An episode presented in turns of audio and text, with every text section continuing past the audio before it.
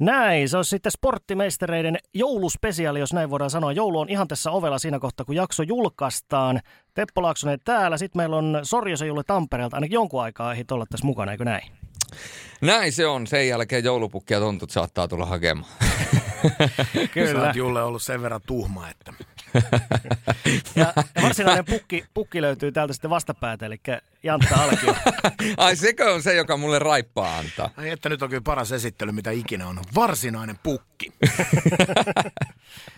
Teemu Pukki, joo. Tota, Jantta, sä oot meille aika tuttu hahmo sporttimeisterissäkin tietysti monen vuoden ajalta jo, mutta sen lisäksi tietysti selostushommista ja niistä olisi tänään tarkoitus sitten rakennella vähän tämmöistä palapeliä. Eli meillä on ollut täällä hienoja selostus ääniä ja naamoja vieraana vuosien varrella. Ja nyt olisi Jantta sinun aika. Erittäin hienoa päästä tähän juttelemaan. Teillä on ollut tosiaankin aika upea läpileikkaus suomalaisesta selostustaiteesta ja sehän on ihan suuri kunnia.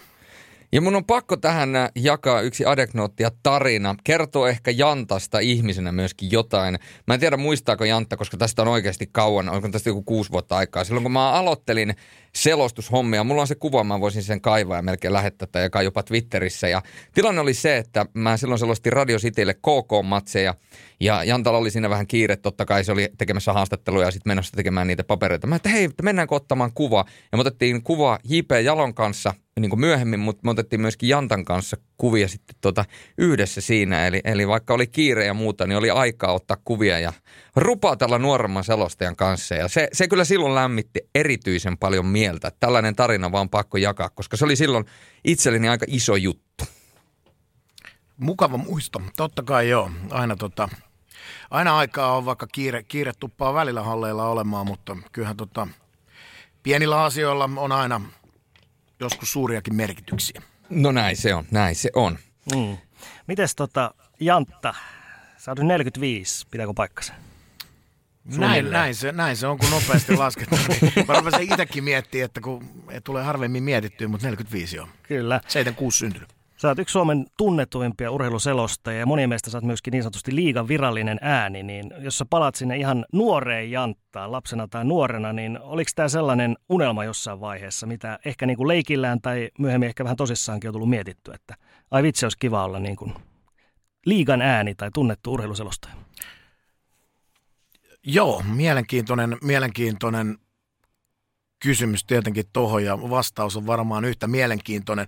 Siis mä oon pienestä pitäen, kun pelattu tossu, tossulätkää tai jotain stigalätkää, niin mä, mähän, oon, mähän oon selostanut siis kyllä siellä ja, ja on suurella ihailulla kuunnellut aina, aina vanhoja mestareita siihen, siihen aikaan, kun alkoi urheilusta jotain ymmärtämään, eli, eli Ylen vanhat legendat, suomalaiset selostajat, niin se selostaminen on aina kiinnostanut, mutta täytyy sanoa, että en mä sitten koskaan ole kuitenkaan niinku miettinyt sitä vielä silloin sillä tavalla, että, että, että joo, tossa on mun juttu, mutta tähän on sellainen pieni yhtymäkohta, kun ollaan rippikoulu ää, konfirmaatio takana ja ollaan, mm-hmm. tota, ollaan tultu kirkosta ulos ja samalla rippileirillä oli suomalainen taiteilija, artisti, näyttelijä, imitaattori Jarkko Tamminen ja, ja, ja hänellä oli aika selkeä suuntaus kyllä jo siinä vaiheessa, että mitä hän tulee mm-hmm. tekemään, niin Jarkko Tammisen faija kysyi siinä kirkon ulkopuolella, että no mitäs, mitäs sä rupeat tekemään isona ja mä jostain siinä en tiedä miksi olen vastannut, että musta tulee urheiluselostaja, mutta näin olen sanonut.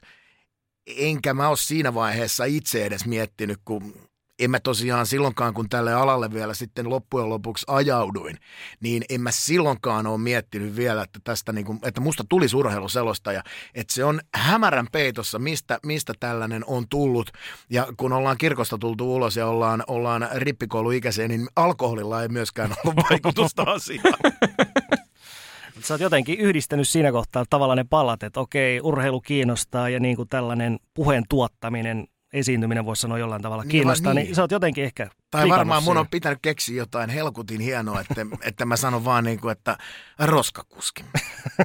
niin. eikä, siinä, eikä siinä mielessä se, se ammateilla ole mitään väliä, mutta en, siis mä, mä en osaa sanoa, mistä se on tullut, koska se ei ole ollut mulla mitenkään semmoinen, että joo, tota kohti mä meen ja tonne mä hakeudun ja musta pitää tulla, mä haluaisin olla urheiluselosta ja se ei tuu sieltä, että mä en osaa sanoa, mistä se on tullut. Se on myöskin tietyllä tavalla näitä ihmeellisiä manifestointeja, että alitajuntaisesti ajattelee jotain ja sitten ehkä vahingossa lähtee alitajuntaisesti menemään sitä juttua kohden. Mutta ää, täytyy sen verran ottaa kiinni. Me tiedetään, Jontta, että urheilu on sulle tärkeää, totta kai koska sä oot siitä työksestä tehnyt jo pitkään tovia. Tietysti se on ollut sulle myöskin tärkeää tuolla työn ulkopuolella, muun muassa jääkiekkoa, sä oot paljon pelannut ää, niin kuin höntsävuorolla vielä näinä päivinäkin maalissa ja näin päin pois. Mutta miten lapsuudessa ja nuoruudessa, millainen rooli urheilulla sulla oli ja, ja tota, miten se niin kuin urheilukärpäni sieltä on lähtenyt pikkuhiljaa niin kuin muotoutumaan? Kyllä se isoin rooli on ollut nimenomaan urheilulla, niin, niin penkkiurheilulla, toki tarjontahan siihen vaiheeseen on ollut aika vähäistä, mm. eli, eli urheilutarjonta, mikä tänä päivänä, kun kaikki tapahtumat, kaikki ottelut, mitä tahansa on mahdollista katsoa, niin löytyy. Siihen aikaan ei tietenkään ollut, mutta, mutta se urheilu oli sitten niin kuin moni, monimuotoista, eli hyvin paljon myöskin paikan päällä on käyty katsomassa, katsomassa erilaisia urheilutapahtumia, ja, ja sitten sitä on niin kuin koko ajan se urheilu on ollut myöskin lapsuuden leikeissä. Ne pihaleikit on aika lailla siihen urheiluun myöskin perustunut, eli milloin ollaan vedetty talon ympäri 400 metrin rataa ja yleisurheilu on ollut aika vahvasti kuvioissa, mitä mä oon itsekin silloin juniorivuosina vielä niin kuin harrastanutkin ihan, ihan seurassa. Ja se on ollut todella monimuotoista niin kuin tossulätkästä ulkojäille, fudispelit kesällä siinä pihan nurtsilla niin, että välillä tuli vähän huomautuksia, eli kyllä se on ollut voisiko sanoa, että suurimmassa roolissa niin katsojana kuin itse, itse tekijänä ihan lapsuudesta lähtien. Että ne kaksi on ollut, mitkä mulla on ollut, niin ne on ollut urheilu ja musiikki. Mm. Salibändi on sellainen laji, mistä tietenkin sut ehkä ensimmäisenä sitten nimi tuli tutuksi niin tota, oman urheiluuran puoleltakin. Niin tota, miten, miten niputtasit tota sun salibändi uraa, mistä se niin kuin lähti ja jos pitäisi, pitäisi niin kuin vähän niputtaa, että mitä se piti sisällään, toi sun salibändin ura huipulla, niin mitä siihen kuuluu? Se lähti liikkeelle tota, Tapanilan erään perustettiin silloin, silloin juniori, junioreiden ensimmäiset ikäluokat. Ja siitä oli aika paljon sitten niin kuin kavereita, jotka meni siihen Tapanilan erän. Oltiin silloin, hetkinen, C-ikäluokkaa muistaakseni, nuorempaa c niin mentiin sinne ensimmäisiin juniori-ikäluokkiin ja osallistuttiin myöskin Suomen salibändiliiton virallisiin sarjoihin ja, ja, ja sitä kautta se lähti liikkeelle. Meillä oli sitten lopulta niin kun pirun hyväkin juniori-ikäluokka, missä voitettiin muun muassa B, B Suomen mestaruus, sieltä tuli myöskin hopeeta ja sitten tuli vielä A-juniorissakin taisi tulla hopeata ja pronssia, eli sieltä tuli kuitenkin menestystä niistä ja sitä kautta sitten Tapanilan erällä myöskin tuli miesten salibändiliigajoukkue, johon sitten ää, silloinen valmennusryhmä ja Risto Kauppinen otti meikäläisen nuorena, nuorena jo mukaan – ja sitä kautta tavallaan sille salibändiliiga-uralle, mikä kesti sitten lopulta kuuden kauden ajan muistaakseni ensin Tapanilan erässä ja sitten Helsingin IFKssa. Ja kyllähän se mun liigaura sitten niin kuin juniorivuosina olin, niin kuin, olin vielä niin kuin sitä niin kuin ikäluokan hyvää kärkeä, silleen niin kuin hyvä maalivahti. Ja en mä sano, kyllä mä liigassakin oli hyvä maalivahti, mutta mä olin kyllä aina niin kuin, mun liigaura voi niputtaa siihen, että ihan hyvä kakkosveska ja pirun hyvä kopissa. Ja vielä parempi kolmosveska. ja vielä parempi kolmosveska, että tota, niin se mun salibändiliigaura meni, eikä siinä, siinä mä tykkäsin. Siis niin kuin harjoitella ja, ja olla ja totta kai aina valmiina ja pelata, pelata silloin, kun siihen suodaan mahdollisuus, mutta edes oli myöskin aina, mutta täytyy sanoa, että niissä liigajoukkueissa, missä myöskin pelasin, niin siellä oli aina maajoukkuetason maalivahti ja miesten maajoukkueesta Tommi Lindbergistä, Mikko Grönqvistiin ja, ja sitten Timo Ketosen ja kaikki, niin tota, oli, oli siellä tota, edessä. Eli tota, se oli aika luonnollinen rooli, mutta mä, mä oon semmoinen sosiaalinen eläin, eli, eli se joukkueurheilu ja se koppi, koppipelaaminen ja tavallaan se rooli sopi mulle myös erittäin hyvin. Eli, eli on tyytyväinen siihen, mitä sieltä sain, koska mä sain sieltä hyvin paljon sellaisia asioita, mitkä auttaa elämässä eteenpäin. Se on se niin, tärkein pointti. Kyllä, ja itse asiassa toi maalivahti pelaaminen ja intohimo siihen maalivahtiuteen, niin sehän kulkeutuu sulla tänä päivänä mukana selostuksissa. Ne, jotka ovat tähän asiaan kiinnittäneet huomiota, itse totta kai kiinnitän, koska on selostaja ja ammattilainen, niin tavallaan kuuntelen tosi tarkalla korvalla. Sä tosi mahtavasti pystyt poimimaan yksityiskohtia maalivahtipelaamisesta. Mitä maalivahdit tekee, miksi ne tekee, miten ne tekee. Tähän ei ole itsestäänselvää ja sitä olisi jopa aika vaikea tehdä, ellei siitä olisi omaa kokemusta. Mutta mistä se intohimo siihen maalivahtiuteen on syntynyt? Miksi susta tuli maalivahti? Ei tarvi, ei tarvi juosta niin paljon. siis tota, mä en, mä en osaa sanoa. Siis, mä oon pelannut kaikkia lajeja, mitä mä, missä, missä mä oon ollut, niin mä oon ottanut sen maalivahditontin aina. On se sitten ollut jalkapalloa, on se ollut kaukalopalloa, on se ollut jääkiekko, on se ollut salibändiä, ihan missä nyt vaan voi olla maalissa, niin se on ollut vaan niin kuin jotenkin sellainen luontainen ruutu. Se on myös semmoinen ruutu tavallaan, että, että se vaatii jostain syystä niin kuin vähän erilaista luonteenlaatua ja siinä on, mua kiehtoo niin kuin tavallaan se maailma, että sä, sä oot kuitenkin loppujen lopuksi sitten aika erityisessä ruudussa. Se on vaan tullut jotenkin semmoiseksi, että mutta on siinä varmaan sekin to, to, tosi seikka, että siinä ei tarvi juosta niin paljon. ja sit saa olla kentällä koko ajan. Niin. Sähän on ikään kuin vähän niin kuin samassa roolissa edelleen, kun mietitään, että silloin kun sä olit maalivahtina, niin jos joku menee pieleen ja tulee maali, niin valitettavasti peruskatsojan silmissä niin se katse kiinnittyy aina maalivahtiin. Nyt kun me puhutaan urheilulähetyksessä, niin jos jotain menee pieleen siinä lähetyksessä, niin enemmän tai vähemmän se katse kiinnittyy sitten tavallaan niin kuin siihen selostajan. Eli, eli... toi, toi on Julle hyvä pointti. Se on aina välillä itse, itseä naurattaa just se, että jos teknisesti jotain menee, että kuvayhteys vaikka ei pelaa tai äänissä on jotain vikaa, niin kyllä ne ensimmäiset viestit aina sosiaalisessa mediassa, no niin, paa homma nyt kuntoon, mikä siellä mättää. Niinpä. Mä, mä oon vaan sellaista, mä, tiedän, mä en tiedä tekniikasta, mä tiedän, että mä osaan painaa ton punaisen napin tuosta pohjaa, että on air ja laittaa sen pois päältä ja siinä on mun osaaminen tekniikkaa, mutta näin se menee, koska se tietenkin selostaja on siinä vaiheessa sen lähetyksen kasvot ja sielu ja helposti myöskin sosiaalisesta mediasta kenties tavoitettavissa, niin totta kai meidän pitää myöskin tietää, että miksi homma ei toimi. Tai voi olla, että me myös tiedetään se, että se vika on tuolla, mutta no can do. Mm, kävi semmoinenkin mielessä, että molemmissa hommissa niin se on, voi, aina, voi laittaa pakkien syyksi aina, eli Saravo ja Valli, niin sä voit haukkua Tuo on, teppu, on erinomaisesti sanottu, näin se just nimenomaan menee. Sitä varten he ovat siellä. On, on, mutta... mutta... Entisenä pakkina arvostan tätä suuresti.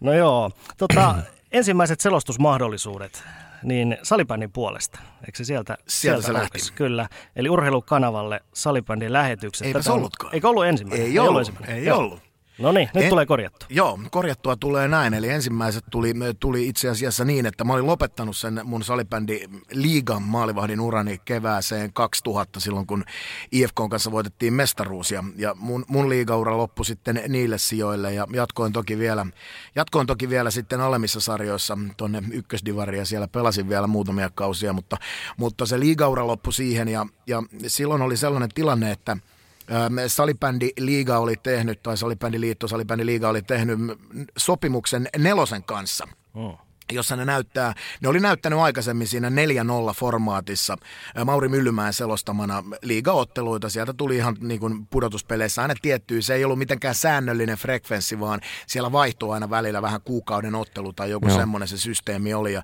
ne oli tehnyt sitten nelosen kanssa sopimuksen kevään peleistä. Ne näytti joitain välieriä ja sitten ratkaisevia finaaleita, että oiskohan mulle sitten lopulta tullut kolme tai neljä ottelua siihen selostettavaksi, mutta keissi meni vielä ihan mielenkiintoisella kaavalla. Mm-hmm. Kun tässä elämässähän mikään ei voi mennä normaalisti, niin, niin tilanne, josta mä ajauduin tähän pestiin, ja se oli siis, puhuttiin kaudesta 2000-2001. Ja keväällä 2001 oli siis näitä, näitä finaaleita ja välieriä, mitä sitten selostettiin, niin silloinen ää, Salibändiliikan toimitusjohtaja oli Miikka Seppälä ja siinä oli ollut mun entinen valmentaja Risto Kauppinen, jotka olivat Ruotsissa jollain niin sanotusti, teen täällä studiossa sitaatin merkit seminaarimatkalla ja soittivat sieltä, kello oli reilusti yli puolen yön. Olin itse silloin Hakaniemen torin laidalla. En muista tarkkaan mihin olin menossa. Todennäköisesti Kallio on ystävälleni Reo Tiaiselle ja sain tämän puhelinsoiton matka puhelimeeni, jossa kaksikko tiedusteli, että heillä on tämmöinen keissi ja he ovat miettineet, että he haluaisivat siihen jonkun nuoremman lajityypin selostajaksi. Ja olisitko kiinnostunut koe selostamaan? Ja siinä vaiheessa se kuulosti aamuyötä kohden mennessä Hakaniemen torin laidalla oikein hyvältä ja tota, sanoin, että totta kai.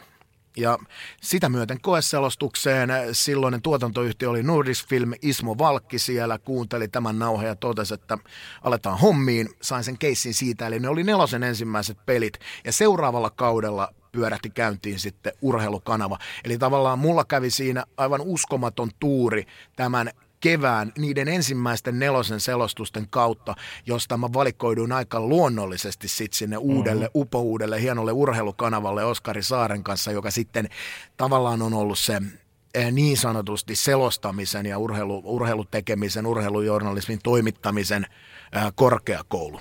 Mm. Ja nimenomaan nämä lähetykset on, on sellaisia, mitä edelleen niitä aika paljon muistellaan. Siis mä tunnen porukkaa, jotka ei ole silleen salibändi-ihmisiä, mutta koska ylipäätään koko tuo urheilukanava oli ihan uusi juttu, niin kaikki minun ikäiset ainakin katso sitä. Ihan, ihan sama mitä sieltä tuli, niistä katsottiin ja niistä tykättiin hirveästi, koska siis se oli niin kuin tietysti uusi nuorekas laji, mutta myöskin tekijät oli uusia, tuorempia kasvoja ja koko se lähestymistapa oli tavallaan tällainen jotenkin erilainen. Se oli jotenkin meidän mielestä se oli vähän crazy, jos vertaa näihin perinteisiin lähetyksiin. Se on Teppo semmoinen homma, että aika kultaa muistot. Mutta se pitää täysin paikkansa. Siis täysin urheilulle omistautunut kanava, joka esitteli erilaisia palloilusarjoja, erilaisia lajeja. Siellä oli myöskin studio, studiolähetyksiä ja samaan aikaan tuli myös tämä, tämä urheiluradio Sport FM myös, mistä muun muassa Virkkunen lähti liikkeelle. Ja, Kyllä. Ja, ja, ja totta kai Pepe Jürgens. Oh. ja, Linna, ja Linna Nahteen Aki oli myöskin Sport FM miehiä. Niin, niin, suomalainen urheilukanava, joka esitteli näitä. Ja me päästiin siihen niin kuin tätä myöten tietenkin salibändilaji-ihmisenä, kun salibändiliiga sai sen viikoittaisen perjantaislotin, joka oli todella, todella upea formaatti formaatti, upea paikka. Joka viikko suora lähetys Salibändiliigaa perjantaina puolen tunnin alkustudiolla. Oli, oli, oli niin kuin erinomainen näytön paikka ja just, just niin kuin Teppo sanoi, niin kaksi sellaista nuorta tekijää, jotka on lähtemässä tuohon. Oskari oli ollut, ollut Maikkarin urheilutoimittajana siinä jo päässyt siihen sisään, ei ollut selostanut pätkääkään. Mulla oli tämä pieni kokemus siitä mm. ja tällä kaksikolla plus ohjaaja Olli Härkki – me luotiin tavallaan se puite, että no tämä studio hoituu kahdella miehellä näin, että yksi on studiossa, toinen asiantuntija, toisen vuoro on aina välillä olla sitten niin kuin laitahaastattelija ja tehdä sieltä ennakot. Ja sitten ne roolit aina pu, niin kuin puolitettiin, että sitä tehtiin vuorotahti, että toinen oli studiossa, toinen oli se haastatteluäijä ja mä tykkäsin enemmän niistä haastatteluhommista, kun mun naama sopii todellakin podcasteihin ja radioon paljon paremmin. mutta, ää, niin, ja, ja sitten molemmat tonne selostamoon. Eli ei ollutkaan asiantuntija selostamossa, vaan olikin kaksi selostajaa. Ja se oli se spesiaali, mikä me niin kuin pääteltiin, että me aletaan tekemäänkin sitä näin että on kaksi selostajaa, koska molemmat myöskin ymmärsi tietenkin lajista. Oskari pelannut juniorivuodet, hävisi muuten silloin b ei voittanut sitä Suomen mestaruutta, me voitettiin, terveisiä Oskulle. Ja sen jälkeen kansainvälinen tuomari, joka vihäsi siis MM-kisoja asti, niin, ja meikäläisen pelitausta, niin oltiin molemmat selostamossa ja siitä tuli, siitä tuli aika magee, magee tota, yhdistelmä, mistä edelleen, niin kuin, niin kuin sanoin, niin siitä mm. aika moni muistaa sen, että siellä oli kaksi selostajaa ja sitä oli tosi kiva tehdä ja se oli semmoinen iso korkeakoulu, mistä oppi sitten niin kuin isosti tekemisen kautta, pääsi niihin vähän kaikkiin rooleihin, tietenkin tekemään ja oppi sen TV-lähetyksen, suoran lähetyksen anatomian kyllä niin kuin tosi hyvin. Pitää kysyä se, että tulisitte sitten Oskunkaan miten hyvin niin kuin ennakkoon vai kun teidän kemiat niin kuin ne jotenkin hy, tosi hyvin lähti niin kuin se joillakin lähtee yhdessä, joillakin ei niin hyvin, mutta siis teillä se lähti vaan jotenkin. Joo. Niin oliko teillä millaista taustaa yhdessä, minkälaista? No siinä oli just se tausta, että me oltiin molemmat pelattu. Osku on, mua vuoden vanhempi, Osku on 75 syntynyt muistaakseni, jos sen väärin muista. Eli me pelattiin niitä samoja nuoruusvuosia sitä salibändiä, eli Osku pelasi Espoon Oilersin riveissä ja niillä oli tosi vahva junnu, junnutuotanto ja tavallaan niiden olisi kuulunut silloin se B-Suomen mestaruus voittaa, mutta eipä voittanut vaan. Ei meni ehkä maalivahtipelin piikkiin, että Ai, ai, ai. onnistuttiin.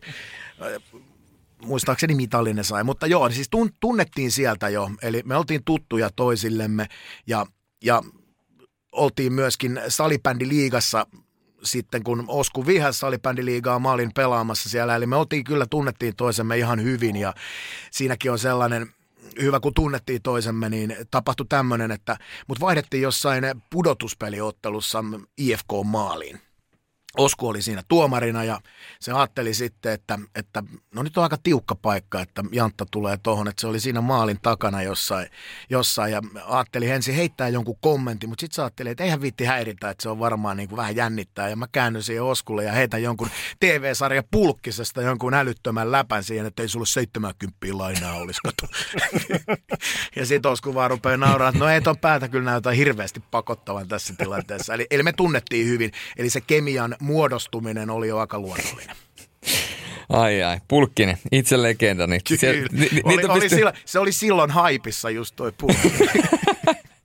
mä en muista vuosia, mutta mä muistan äh, tällaisista asioista, että niin silloin oli tämä juttu. Et, et lähtenyt kuitenkaan piispala liikenteeseen, että se olisi ollut niin kuin, että sitten sitä verhettä menet tekemään, että Että meille jäähyjä alat viheltelee, kato itse on sen virheen tehnyt ja sanomista tulee. en lähtenyt, lähdin, lähdin ihan tota, itse pulkkista. Joo, ei se on, no ei, klassi, klassikkoilla aina. Mutta hei, jos siirrytään jääkiekon puolelle, niin ensimmäinen selostustyö taisi olla tuolla MTV3 Plus digikanavalla, eikö näin ollut? Oli, se oli joo kausi 2003-04. Mä oon hirveän huono näissä vuosissa, mutta joo 0304. Äh, Maikkari lanseeras Suomen ensimmäisen maksu TV-palvelun, eli se oli silloin MTV3 Plus. Ja ensimmäiset maksukortit, mitä siis tuonne näihin digibokseihin, Jonnet ei muista. Digi- Sellaisiakin oli. Sellaisiakin laitteita oli. Niin digiboksiin työnnettiin tosiaan maksukortti ja sai MTV3 Plusan sitten maksullisena näkemään. Ja siellä oli pilotti, joka tehtiin Oulun kärppien kanssa, eli, eli kärppien vierasotteluita tietty määrä. Se oli hieno slogani vielä sillä kampiksella. Mä muistan, mulla on jossain se Maikkarin esitekin vielä. Se oli käy kotona vieraissa. ja siinä oli tota, minä asiantuntija Juha Tuohimaa ja sitten Petri Kajansinkko oli, oli kaukalolaita toimittajana. Tällä tiimillä tehtiin sitten Hockey Night Plussaa sinne ja sinnekin mä menin siis tällä urheilukanavan tekemisellä.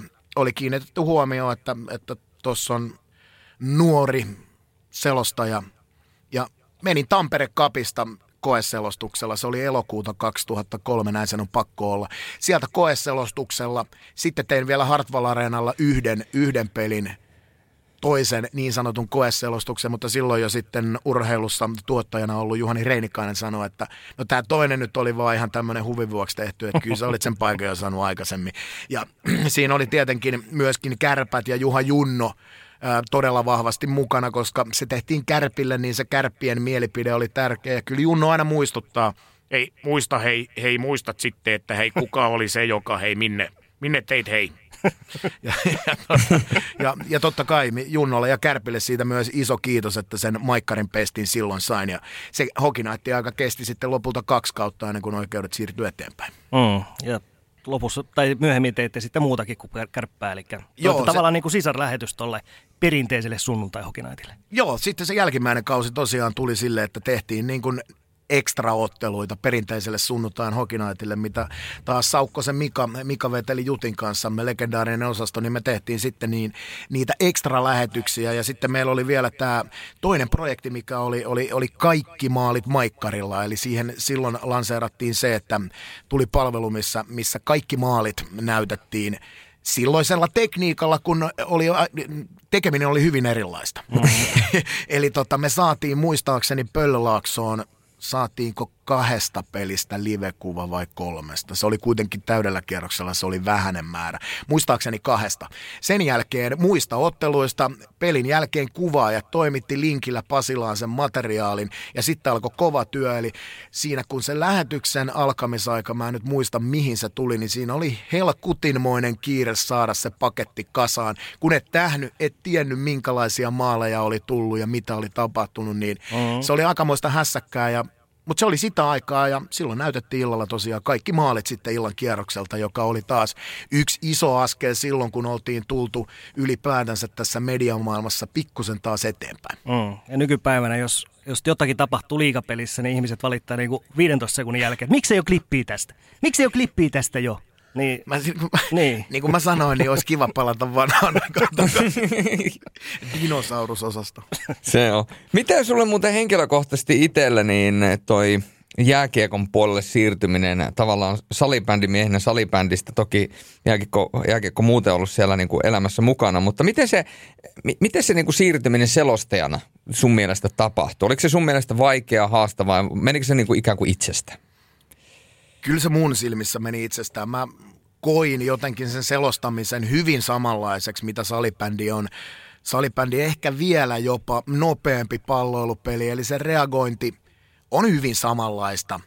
Pelin lainalaisuuksia on tietenkin hyvin samanlaisia, eli en mä kokenut sitä selostamista oikeastaan juurikaan erilaiseksi. Se, se, se oli mulle sellainen – luonnollinen jatkumo, koska on ollut tietenkin pienestä pitäen aktiivinen kiekon seuraaja, niin lajina, lajina tuttu ja selostustekniikalta mun silmiin hyvin samanlainen. Eli se oli hyvin looginen, looginen teknisesti siirtyä salibändistä selostaa jääkiekkoa. Mm. Ja tavallaan miettii Suomen kokoinen maa, salibändin kokoinen laji, niin tavallaan ei, se olisi niin kuin, ei siellä olisi kuuhuvasti menty vielä pelkästään sillä salibändillä ehkä.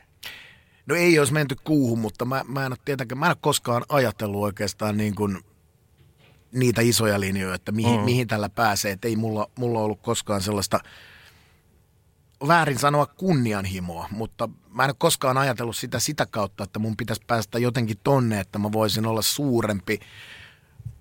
Mutta tietenkin se, että eihän sillä olisi välttämättä siihen aikaan leipää pöytään saanut. Ja toki pitkään mä tein freelancerina hommia muiden töiden ohella, eli, eli eihän se ollut mun päätyä vielä sitten vasta kun, vasta kun tota, ää, 2008-09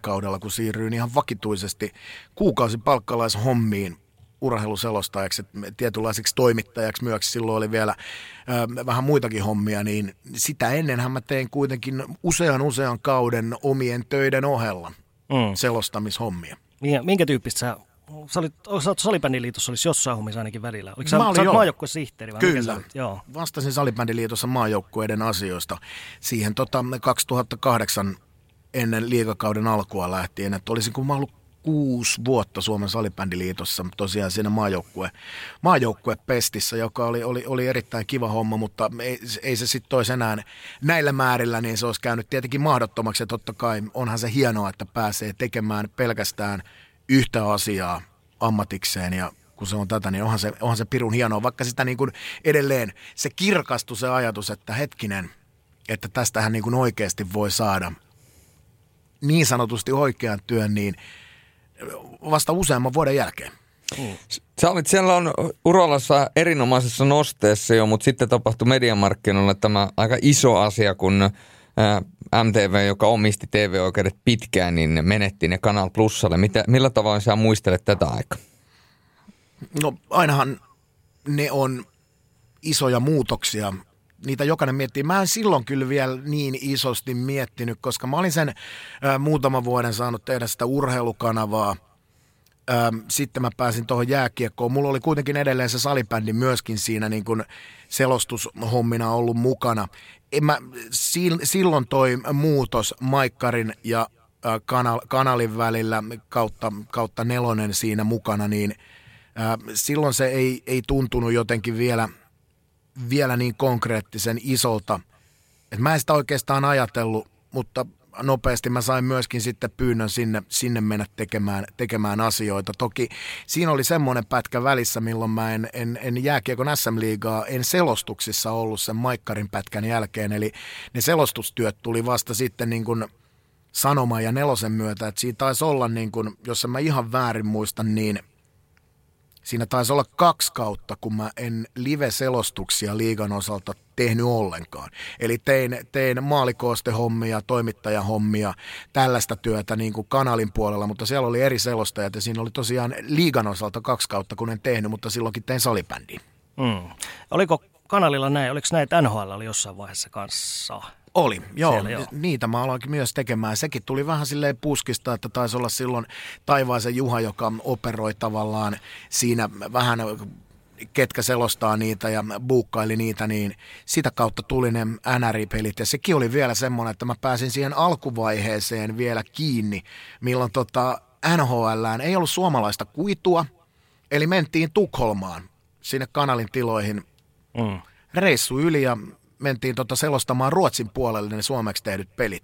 Ja se oli tietenkin kans eksotiikkaa, että sä meet sinne ja ihan outoon paikkaa pärähdät perille ja kattelet ja ensin ne yrittää vähän ruotsia puhua, ei ole ihan flyyttande meikäläisellä sanoa, että, että voisiko kommunikoida englanniksi ja totta kai fine sinne suuntaan. Ja käytiin siellä tekemässä, mutta se vaihe kesti enää sitten hyvin vähän, eli sitten tuli loppujen lopuksi siihen viiskulmaan Krean tiloihin, Kyllösen putiikkiin, tuli kuitu Suomeen ja sitten saatiin täältä, me täältä viiskulmasta selostettua jo sitten ne suomenkieliset pelit, mikä sitä reissaamista tietenkin helpotti, koska kyllähän se nyt on mennä yöpeliä tekemään sinne Ruotsiin mm. ja Ariadneen yöksi siinä, niin onhan sen, voisi sanoa, että pikkusen erilainen selostusmatka jonkun yhden, yhden kahden NHL-ottelun vuoksi. Jolle sä muistat, muistatko tuota, että meillä on ollut Innanen ja J.P. Jalo, niin on tästä Arianne hotellista kanssa. Kyllä. on tullut Kyllä. tutuksi. Joo, siis siellä, siellä nimenomaan Innanen, J.P. ja totta kai Linkku Lindegren myöskin tota, kuuluu tähän ryhmään, jotka siellä on hyvin paljon sellaista, ja nimenomaan maestronot Innanen ja Jalo totta kai vielä enemmän. Että mä tosiaan pääsin vasta haittelemaan sen kuvio sitten ihan, ihan loppumetreillä, mutta tavallaan pirun hienoa, että, että sai, sai senkin kokea. Mm. Ja liittyen tähän paikkaan, missä me nyt ollaan, niin sulla oli Radio Cityllä oli myös jotakin jääkiekkoa. Joo, kaikessa mä oon ollut Joo. mukana. ja Radio Cityllä oli Unne Sormusen kanssa hoki, total, oliko se Total Hockey Nightmare. Ei sentään Total Hockey Ei Forever. Joo. joo, tai, tai Hockey Nightmare, jompikumpi se oli, mutta Unne Sormusen kanssa tehtiin sitäkin muutama vuosi, no tosiaan Radio Citylle ja juuri tässä paikassa, jossa nyt ollaan, eli kaapelitehtaalla. Joo, ja elämähän on siitä mielenkiintoista, että voi tapahtua yllättäviä asioita, niin kuin ne Anneli Jäättämään faksit silloin aikana. Että.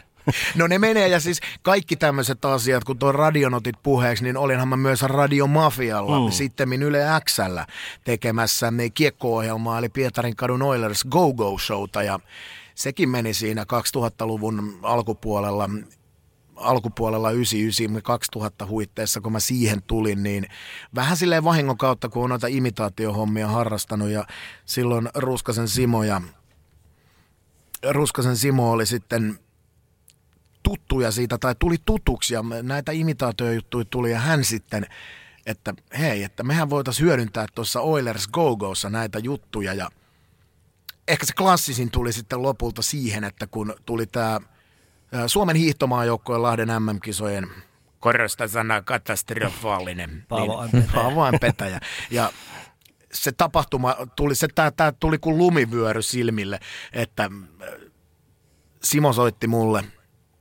että hei, nyt, on, nyt on kova juttu, että on käsikirjoittanut tämmöistä, juuri kun oli tapahtunut legendaarinen lehdistötilaisuus, missä oli tankero Englantia vedetty ja oli ollut katastrofaalista häpeää tunnetta.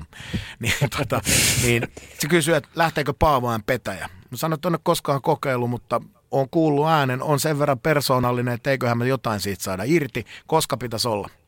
Huomenna. Sanoit asia selvä.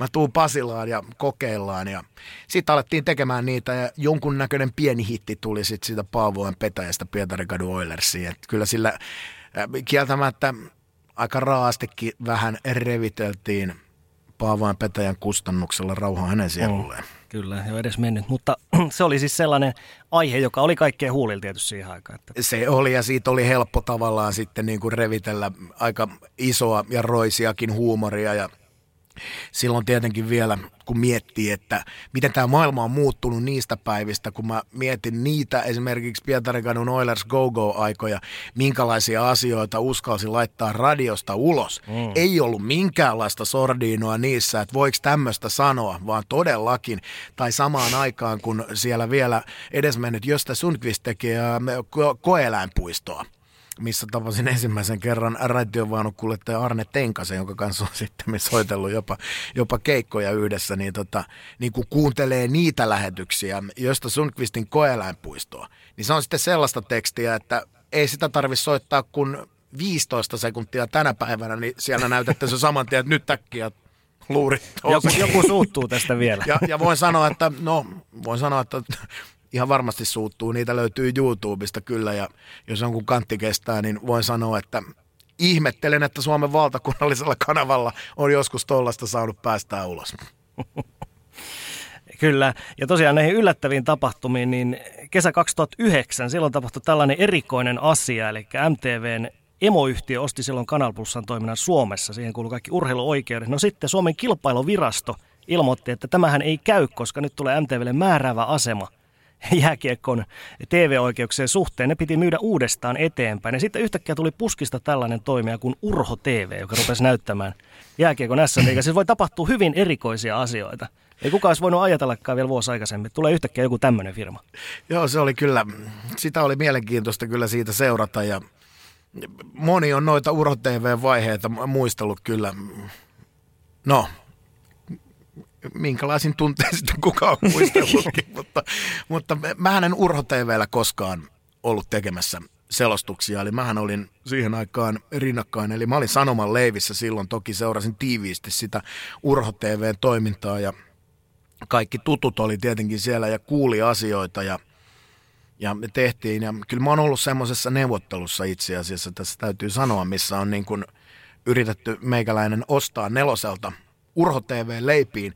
Ja nyt näin jälkeenpäin, kun tästä on aikaa kulunut, niin voin vielä sanoa, että houkutin oli se, että että kyllä sun kannattaa tänne Urho TVlle siirtyä, että tässä on näitä pelejä, että kun toi sanoman toiminta on sellaista, että kun siitä ei ikinä tiedä, mitä se tekee näiden juttujen kanssa, että ne, ne menee vähän sinne ja tonne ja siellä, että tänne sun kannattaa ehdottomasti tulla, että tämä on niinku se paikka. Ja no mä siinä pidin, koska mä oon aina kunnioittanut sopimuksia ja sanoin, että en mä ole siirtymässä mihinkään, että mä oon tuolla ja mä oon sopinut sinne tämmöiset asiat ja se on mulle ihan fine. Ja men, menköön tämä, vaikka, tämä lafka vaikka kuuhun ja tehköön mitä upeita liigalähetyksiä, niin mä en nyt tässä vaiheessa vaihda ja näin jälkeenpäin voidaan sanoa, että ihan perkeleen hyvä, että se oli, se oli, mikä Urhola tuli uutena ja ihmeellisenä, niin siihen aikaan vielä Kanapussalla heillä oli kaksi liigapeliä viikossa. Jossain vaiheessa tuli kolme liigapeliä viikossa. Miettikää pojat, kolme liigapeliä Kyllä. viikossa.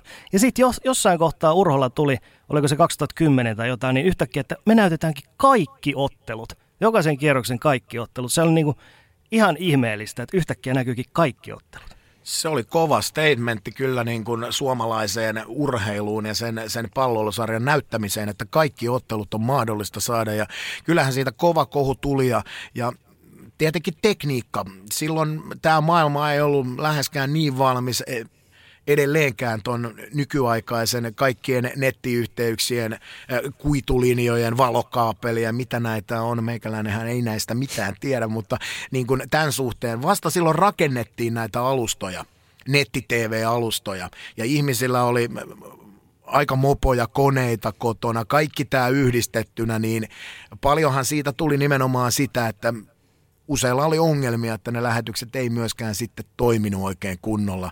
Mutta siitä maailmasta, kun se lähti liikkeelle, niin eipä siitä paluuta ollut. Ja se on tosiaan, se oli iso mullistus, niin kuin Teppo sanoi, että ensin oli kanalin aikana iso uudistus, että nyt tuleekin Hokinaitin sijaan tulee kaksi studiolähetystä, sitten tuli jo kolme studiolähetystä mm. viikossa ja sitten pompataan maailmaa, jossa sun on mahdollisuus ostaa ne kaikki. Mm.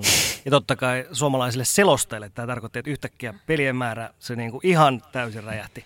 Tarvittiin se, lisäselosta. Se oli, ja se, se tämän niin kuin sekä Urho TVn että myöskin kaikkien muidenkin toimijoiden tavallaan tämä tie, mihin on rakentunut tämä nykyinen mediamaailma, niin sehän on nimenomaan urheilu, urheiluselostamisen ja työn tekemisen ja toimittamisen kannalta se onnenpotku, että nyt täällä on mahdollisuuksia tekijöille. Kun siihen aikaan, kun, kun ollaan aloitettu, niin meillähän oli jo iso asia se, että se urheilukanava tuli, joka avasi sentään muutamia väyliä taas lisää selostajille. Eli ne, ne, paikat on lisääntynyt. Niitä oli tosiaankin, niin kuin, sitä ei itse edes tule ajateltua niin usein, että silloin kun on tuohon selostajahommaan päässyt, niin – se on ollut aikamoinen jackpot ja onne, onnenpotku siinä, että sä oot silloin päässyt kiinni tuohon hommaan, hommaan, jossa ei kuitenkaan niitä lähtöpaikkoja ollut vielä ihan hirveästi tarjolla. Palatakseni tuohon aikaisempaan sun kommenttiin, luojan kiitos, et lähtenyt, niin, niin tällä viitataan tietysti siihen, että Urho meni sitten konkkaan ja sitten tulivat nelonen pro ja jossain vaiheessa nelonen äh, Sport Pro. Ja... Siinä oli muuten niin monta nimeä välissä, että ei niitä muista enää kukaan. Ei, se, siinä, siinä sanotaan, kun brändi vaihtui. Siinä vaihtui ja tiuhaa tahtiin. Joku markkinointitoimisto on käärinyt hyvät hillot. Joo, kyllä siinä, siinä tavallaan oli, oli, oli tietenkin sanoman osalta se, että – että kun ne rakensi tätä ruutupalvelun aikaa, mikä tällä hetkellä tänä päivänä nyt toimii erittäin hyvin, niin kyllä. sanotaan, että se homma oli kyllä aika lailla siinä vaiheessa akusessa vielä, mutta, mutta kyllähän siitäkin läpi mentiin ja suoraa urheilua tuli kuitenkin paljon, mutta se oli, se oli kieltämättä itsekin siitä vähän katsottuna, että eikö tämä nyt kukaan oikeasti osaa päättää, että mitä, miten tämä niin kuin, miten tämä tehdään ja, ja tavallaan tuntui niin hölmöltä se, että se brändi muuttuu koko ajan ja kukaan ei oikein, ei kuluttaja tiedä, että mistä näitä oikein, kuka ne oikeudet omistaa ja mistä niitä näkee. Se oli aika yleinen kysymys silloin, kun tämä, tämä maailma oli ja tietenkin oli outoa myös, kun oli, oli kanal, kanalin aikana sanoma, oli Urhon aikana sanoma, siellä oli aina kaksi oikeuksien omistajaa, niin se oli kuluttajalle kyllä kieltämättä aika, aika hankala. Kyllä, mutta sulle henkilökohtaisesti tietysti iso mahdollisuus ja, ja tavallaan se, että sut silloin esiteltiin yhtenä nelosen pääselosteista J.P. Jalo, Anssi Ritari ja Sebastian Vahepi ohella, jotka tietysti varmasti meidän kuuntelijoille kaikki tuttuja. Sebastian Vahep tuossa edellisessä jaksossa muun muassa oli vieraana. Mutta miltä tämä tuntui? Miltä tämä aika silloin no, omissa, omissa kintoreissa tuntui? Kyllä se oli niin kuin isoa aikaa sitten joku miettii sitä, että, että siinä tapahtuu aika isoja mullistuksia. Niin kuin mä sanoin, niin mä siirryin kaudeksi 0809 sanoman leiriin vakituiseksi. Eli tehtiin tietenkin tuotantoyhtiön kautta ja silloin olin tuotantotalo Vernellä töissä ja, ja nelosen alaisuudessa ja sitä edellisenä kautena oli keväällä 2008 olin, olin nelosen kanaville vapaasti päässyt selostamaan uran ensimmäisen liigafinaalin. Se oli Kärppien ja Espoon Bluesin välinen sarja, eli, eli nelonenhan oli näyttänyt siinä jo ähm, ensimmäisillä kausillaan, kun omistivat nämä finaalioikeudet, niin 2006 HPK mestaruuteen päättyneen kauden, jota J.P. Jalo selosti. 2007 keväällä Kärpät voitti mestaruuden, niin silloin oli Kari Tyni. Ja mm. sitten 2008 keväällä mä pääsin siihen Kärpät Blues-sarjaan nelosen selostajaksi. Se oli ensimmäinen liigafinaali ja se oli tavallaan semmoinen sen Maikkarin Hokinaitin jälkeen semmoinen niin kuin älyttömän iso, että sä, oot, sä ootkin nelosella vapaalla kanavalla selostamassa liigan kaikki finaalit, niin se on semmoinen sen Maikkarin Hokinaitin lisäksi tuossa kiekon saralla kyllä semmoinen niin kuin iso, että silloin sitä niin kuin miettii, että jaa, nyt mä oon tässä niin kuin puku päällä ja kravatti kaulassa ja Isojen poikien. Isojen poikien leikissä mukana ja jopa niin, kuin niin sanotusti isolla yleisöllä, eli, eli vapaalla valtakunnallisella kanavalla, niin kyllä se kieltämättä silloin, silloin niin kuin miettii, että joo, aika, aika pitkä kierros on jo tähän päivään tultu ja eh, tietenkään silloin ei osannut ajatella, että mitä tämä tuleman pitää, kun mediakenttä on, mediakenttä on, se on, voisiko sanoa eläväinen. Niin kuin te tiedätte varsin mm. hyvin, että tässä voi tapahtua ihan mitä vaan, niin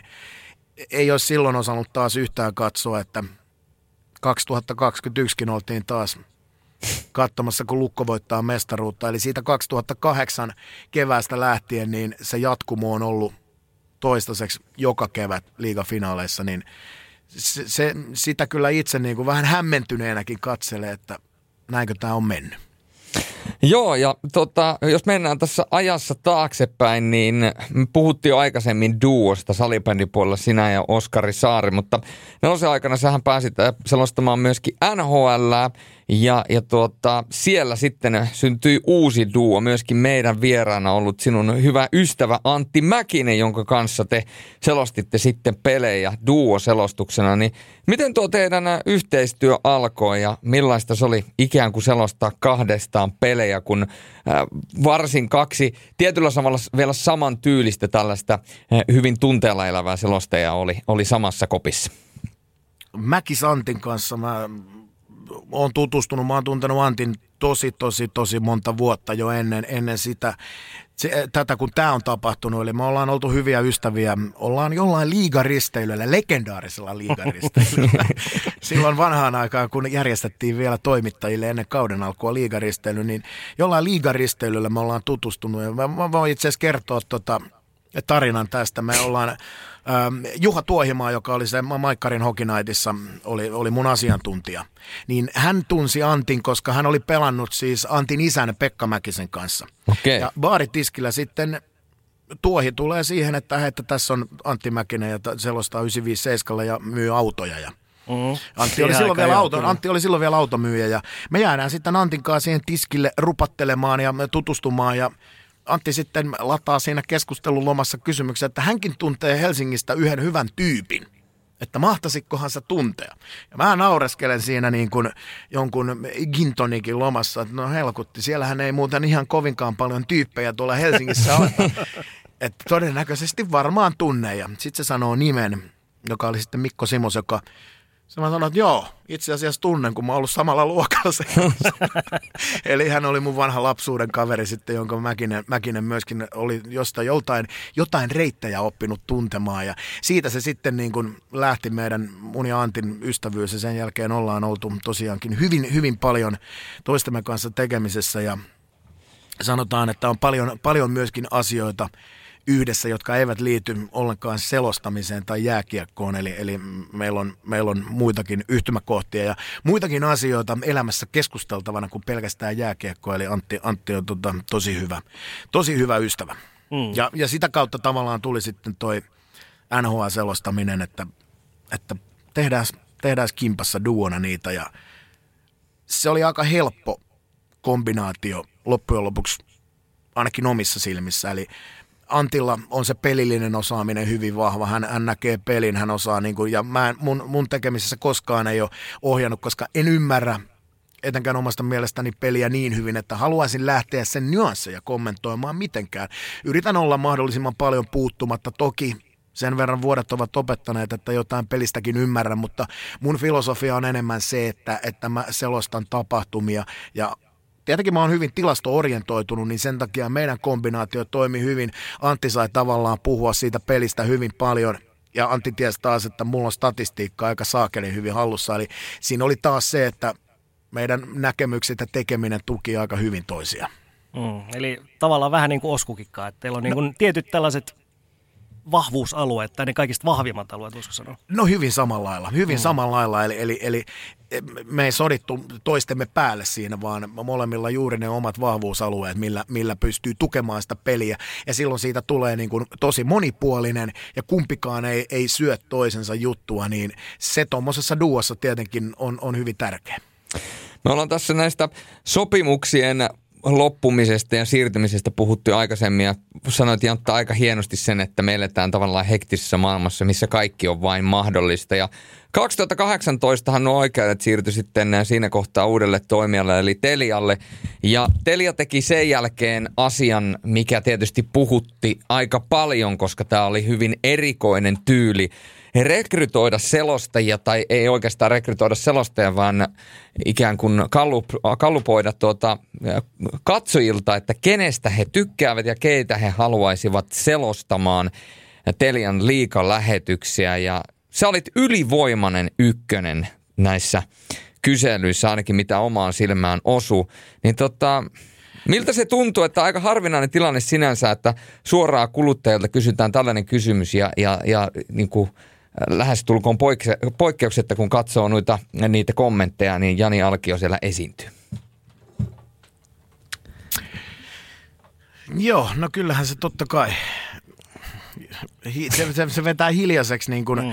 kun tuommoinen suora kysely tehdään ja, ja jos, jos ihmiset tykkää sitten siitä noin isolla kädellä, niin kyllähän se vetää hiljaiseksi ja, ja sehän on totta kai pirun hienoa, jos sen perusteella sitten niin kuin kanavakin katsoo, että no tämä, tämä ukko meidän, meidän on palkattava ja se, se on aika nöyrää hommaa. Ei, ei siihen oikein mitään muuta voi sanoa, että mulla ei ole ikinä kukaan tuommoisesta, niin kuin, ei ole tuommoisesta eh, kyselystä niin kuin mitään tuloksia edes, edes niin kuin sanonut, vaan silloin kun Telian, Telian sopimusta, niin, niin, niin neuvoteltiin ja tehtiin sitten, että siirryn sinne, niin silloin, vaan, silloin tuli esille se, että ne on hyvin, hyvin paljon kuluttajatutkimusta tietenkin liigan ympärillä tehnyt ja, ja, ja siitä syystä olin, olin, olin ensimmäinen, joka sinne sitten kiinnitettiin juuri, juuri näiden perusteella, että sen verran sain siitä, siitä itse tietoa, mutta hyvin nöyräksän se vetää, jos, jos on tuossa niin noiden vuosien aikana pystynyt semmoista työtä ton lajin parissa tekemään, että se miellyttää, koska sitähän tässä niin kuin tiedätte, hyvät veljet, ollaan tekemässä, että, että mm. kuluttajillahan tässä tehdään sitä kokemusta, kun ne katsoo peliä, niin ymmärrän, ymmärrän sen, että selostajan rooli on totta kai siinä erittäin iso, vaikka ajattelumaailma ei ole semmoinen, että sen selostajan pitäisi olla sen pelin tai lajin yläpuolella se on mulle vieras maailma, mutta ymmärrän toki sen, että, että sen selostajan rooli sen lähetyksen tekemisessä katsojalle, se on toki erittäin iso. Niin, onko se nimenomaan tämä niin sanottu asiakaspalvelu, eli, eli me ollaan asiakaspalvelijoita, kuluttajille halutaan tarjota mahdollisimman hyvää selostusta, hyvää jääkiekkoelämystä. On Teppo, se on just nimenomaan näin, eli, eli se yleisin kysymys, mikä mun mielestä tuo esiin tämän asian on, kun kysytään sitä, että no miten marraskuussa, kun meet jonnekin kaiken loskan keskeltä vaikka nyt johonkin otteluun, joka ei lähtökohtaisesti ole sen kierroksen helmi. Mm. En ota nyt esimerkkijoukkueita, koska en halua liimata ketään tähän, mutta tiedätte ottelun, joka ei sarjataulukon äh, joukkueiden tilanteen kannalta äh, ei ole mikään helmi. Eli puhutaan jämäotteluista vähän silleen, että no, ketäs tämä nyt kiinnostaa. Niin mä oon aina sanonut sen, että se kiinnostaa tasan niiden kahden joukkueen faneja, jotka elää intohimoisesti sen joukkueen mukana. Jotka Precisely. on maksanut sen palvelun, jotka on ostanut sen ja virittäytyy siihen tunnelmaan. Vaikka niiden ennakkoasetelmat, kun ne menee siihen kotisohvan äärelle katsoa sitä peliä, saattaa olla jo semmoiset negatiiviset, että taas tätä. Mm. Ne on jo valmiiksi, mutta silti se on niille sen illan tärkein tapahtuma ja ne lapsenomaisesti toivoo, että joskus se tästä kääntyy. Niin silloin mä en voi missään nimessä ajatella, että tämä on yhdentekevä peli, vaan se on niille kahden joukkueen faneille. Se on sen illan tärkein tapahtuma. Ja Kyllä. silloin mä lataan siihen, ja jos se peli ei tarjoa, niin mä en halua ainakaan koskaan olla se, että mä alan voivottelemaan, että tämä on paskaa. Mm. Vaan niin kun, kyllä mä keksin sieltä jotain sitten niin kuin muuta, millä mä voin tuoda sitä intensiteettiä. Jos se peli ei tarjoakaan semmoisia, että kun tiedätte ottelun, missä se peli vaan vetää ja se flow on ihan maaginen, niin sellaista peliä on helppo tehdä. Sitten on toisia pelejä, missä täytyy suhtautua ja kaivaa se juttu jostain muualta. Mutta se kaivetaan. Joo, ja me ollaan sillä etuoikeutussa asetelmassa tai asemassa, että me selostetaan jääkiekkoa, koska jääkiekossa ton tekeminen on huomattavasti paljon helpompaa. Olen selostanut itse, niin kuin Teppokin on selostanut jalkapalloa aika paljon, niin jalkapallossa ensimmäinen puoliaika 5-0, joku Bayern München vastaan joku liipalaapa joukkoa, niin mä voin sanoa, että se nelivitonen, se, se, on, se, voi olla, se voi olla aika pitkä, mutta tavallaan just niin kuin, niin kuin Janttasen tuossa sanoi, että ei sitä voi ajatella silleen, että, että no ei tällä ole mitään merkitystä, koska siellä on kuitenkin todennäköisesti sen Bayern München joukkueen fanit, jotka haluaa katsoa sitä peliä ja nauttia. Ja mun mielestä toi oli hienosti kiteytetty, koska mä annan tähän vielä toisen esimerkin. Jokuhan voisi lähtökohtaisesti esimerkiksi miettiä mun edellinen matsi Saipa TPS, että hei, siellä on Saipa yhdeksän ottelun tappioputkessa, sarjakärki tulee vastaan. Saipa oli edellisen kerran voittanut TPSn kotikaukalossa runkosarjaottelussa oliko 2018 vai 2019, whatever. Eli siis niin kuin lähtökohdat voi olla niin kuin aika karmeat, mutta loppujen lopuksi se otteluhan oli aivan pirun hyvä. Eli ei se niin kuin, ei kaksi joukkuetta periaatteessa, vaikka ne olisi minkälaisessa asetelmassa ja, ja vaikka ne olisi mitkä nimet selässä, niin sehän ei tarkoita, etteikö se jääkiekkopeli voisi sitten loppujen lopuksi olla hyvä. Eli tavallaan sen niin kuin ennakkoluulohan me ei voi jakaa, mutta... Ähm, jos mä niin kuin Jantta vielä puhun tuosta palvelusta ja siitä, että sä palvelet yleisöä, niin onko se ollut sulle se niin kuin tärkein ohjenuora, että tehdään yleisö tyytyväiseksi ja keskitytään siihen, niin kuin sanoit, että et, et, et ei aliarvoida niitä, vaan annetaan heille se, mikä heille on se tärkein hetki sillä hetkellä vai, vai mikä sulle on se tärkeä ohjenuora selostuksessa, millä sä saat ikään kuin ulosmitattua itsestäsi eniten ulos silloin, kun sä laitat luurit päähän? Kyllä se nimenomaan on se katsojan palveleminen siinä, että se kokemus olisi sillä tiedolla ja taidolla, minkä mä osaan, paras mahdollinen sinne kotisohville ja teen sen tietenkin sillä omalla tyylillä ja toivon, että se riittää siihen, siihen että ihmiset viihtyy. Mutta se, se, kyllä se lähtee siitä, että kyllä mä ajattelen sitä lähetystä aina niin, että miten mä voin palvella sitä katsojaa ja tuoda tavallaan sen fiiliksen vielä niin kuin siitä ottelusta sen selostuksen avulla niin, että, että ihminen se saa vielä jonkun lisäboostin, että, että tässä on tässä on niin kuin pirun hyvä meininki ja, ja pyrin tuomaan sitä lisäinformaatiota tietenkin sillä tiedolla, mikä mulla on. Mutta hyvin vaikeahan on olla niin kuin ihan täysin tietävä, että kyllähän kotikatsomoissa sitten niin kuin jonkun joukkueen HC-fanit, ne tietää nyt totta kai ne kaikki asiat, joidenkin mielestä tulee itsestäänselvyyksiä, mm. mutta niidenkin katsojen täytyy ymmärtää se, että kaikki ei myöskään ole samalla levelillä kuin he. Ja sitten etenkin kun puhutaan semmoisista lähetyksistä, mitkä tulee isosti vapaalla kanavalla, niin silloinhan me tiedetään, että katsojaprofiilit on ihan erilaiset. Ja vielä isommassa kuvassa vaikka MM-kisat, missä on koko Suomen kirjo, niin sitten on vähän eri tasosta kuulijaa. Mutta eh, sitä miettii itse sille, että, että, että kuinka paljon informaatio ja itselle kuitenkin on tärkeintä se, että mä yritän pysyä siinä pelissä kiinni. Mua ärsyttää aina eniten omassa tekemisessä, jos mä missaan jonkun asian tavallaan pelissä. Että siihen aina yrittää, niin kuin, ja sitä pitää aina tankata niin kuin itselleen, että nyt ei ole tärkeintä kertoa tota, tota tarinaa, koska se mua harmittaa eniten, että sitten jos tapahtuukin jotain semmoista ja mä huomaan, että mä oon jäänyt johonkin ihan tois sijaiseen asiaan kiinni, mm. niin mua harmittaa se kaikista eniten, saakeli.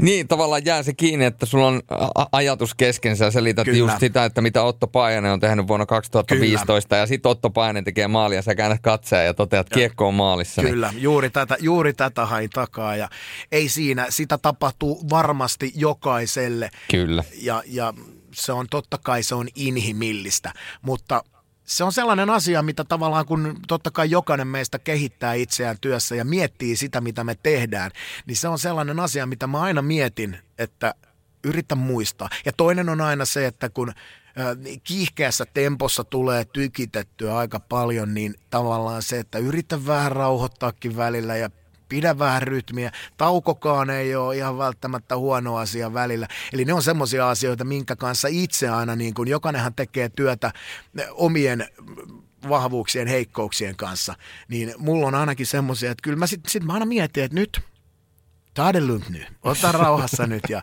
nyt mietit vähän taas, että mitä sä oot tekemässä ja että mitä pitää. Nyt, nyt taas niin kuin vähän kierroksia alas sieltä, koska tykkää myöskin elää siellä vähän hyvin, tai siis en istu selostamossa, vaan se on enemmän seisomista. Ja sitten kun tulee tauko, niin sitten mä lyön vähän persettä penkkiin, mutta mä en, niin kuin, mä en istu koskaan, vaan sitten niin kuin eletään. Ja siinä pitää olla vähän se, onneksi siellä ei ole kameroita paikalla, niin se voisi no. näyttää taas aika tyhmältä. Että. Mä, oon use, mä oon useamman kerran päässyt selostaan Jantan vieressä silloin radioaikoina. Esimerkiksi Hippoksella ollaan aivan vierekkäin ja siinä on käytännössä vain yksi kerros ja se lasi välissä. Eli siinä aina kun mä katson sinne toiseen päätyyn, niin Jantta on tavallaan siinä mun niin kuin silmien alla.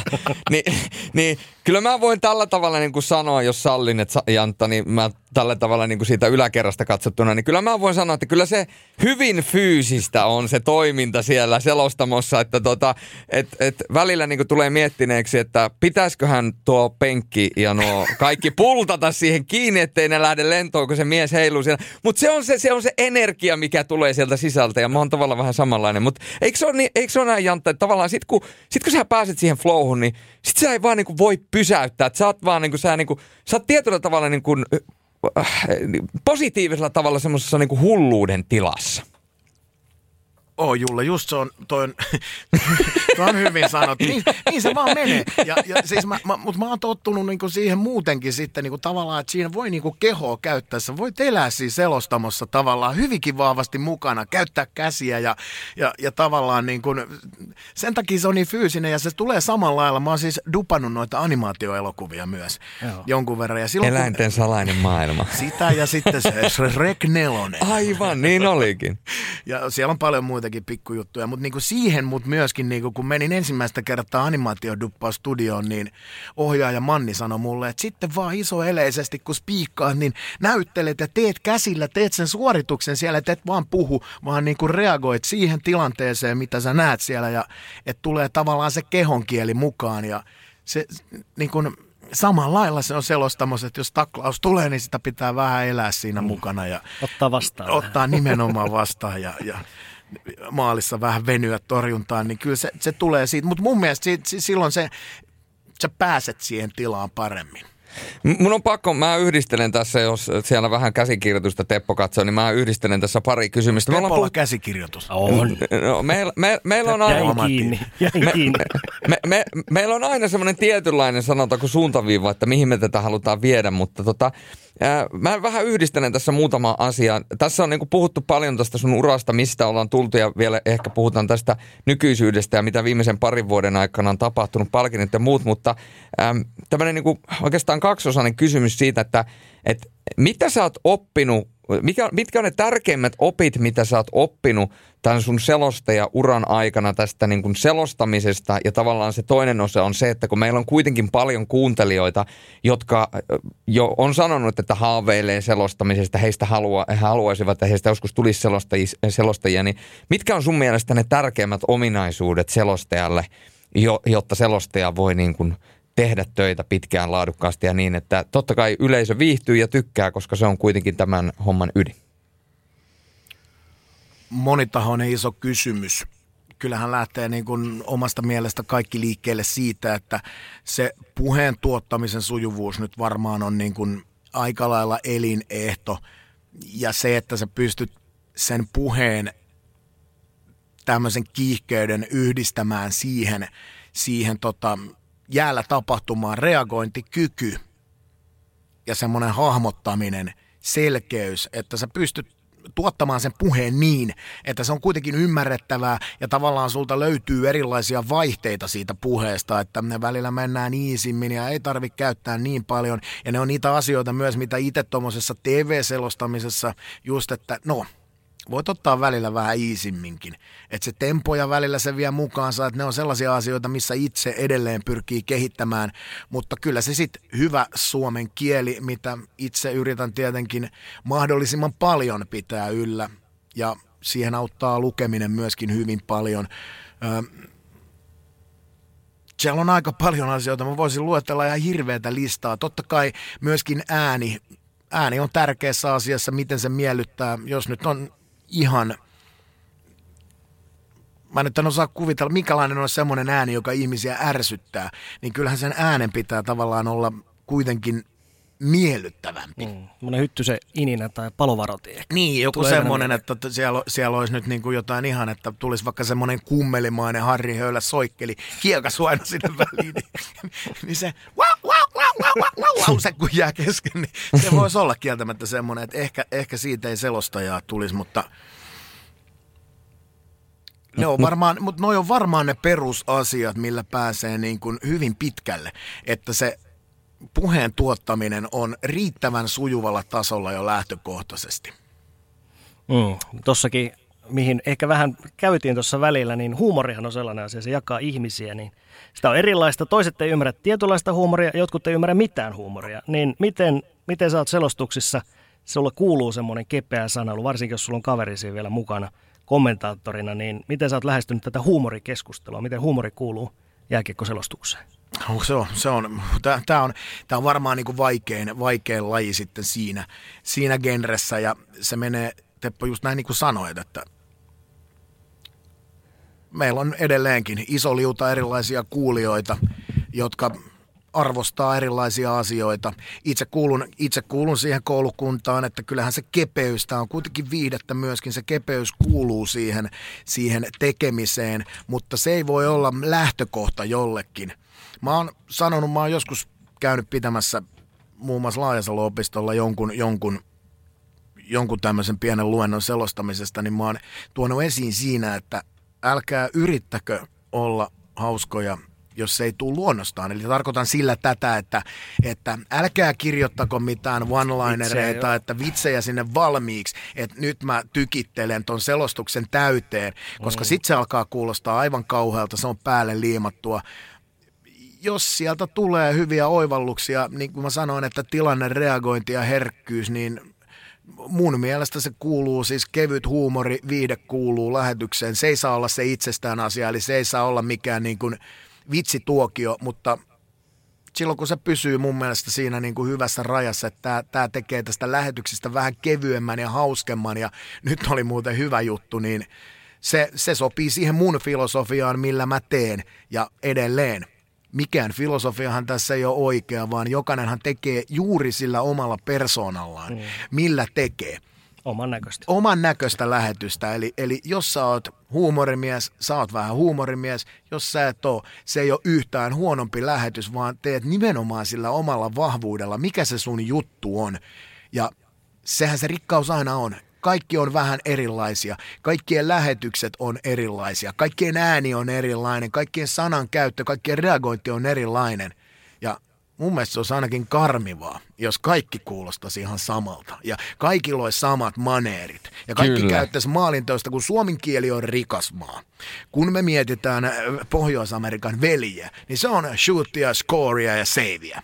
Mm. Meillä on vähän erilaista rekyyliä tuoda näihin sanoihin, eli, eli meidän kieli on myöskin erittäin rikas ja myöskin kaikki käyttää vähän mm. erilaisia termejä, käyttää erilaista kieltä. Se on mun mielestä iso rikkaus. Näin se pitää olla.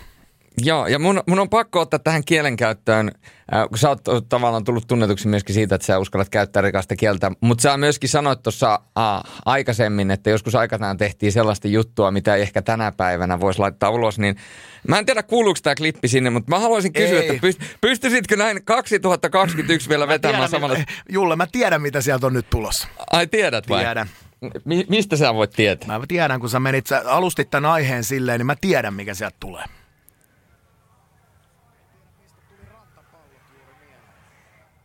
Ei Joo. se kuulunut.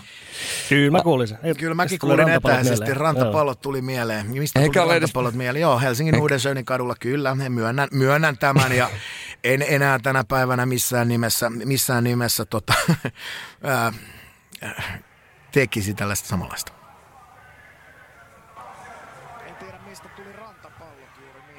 Ai, nyt se meni. Eikä ole edes kerran. Ota vielä kerran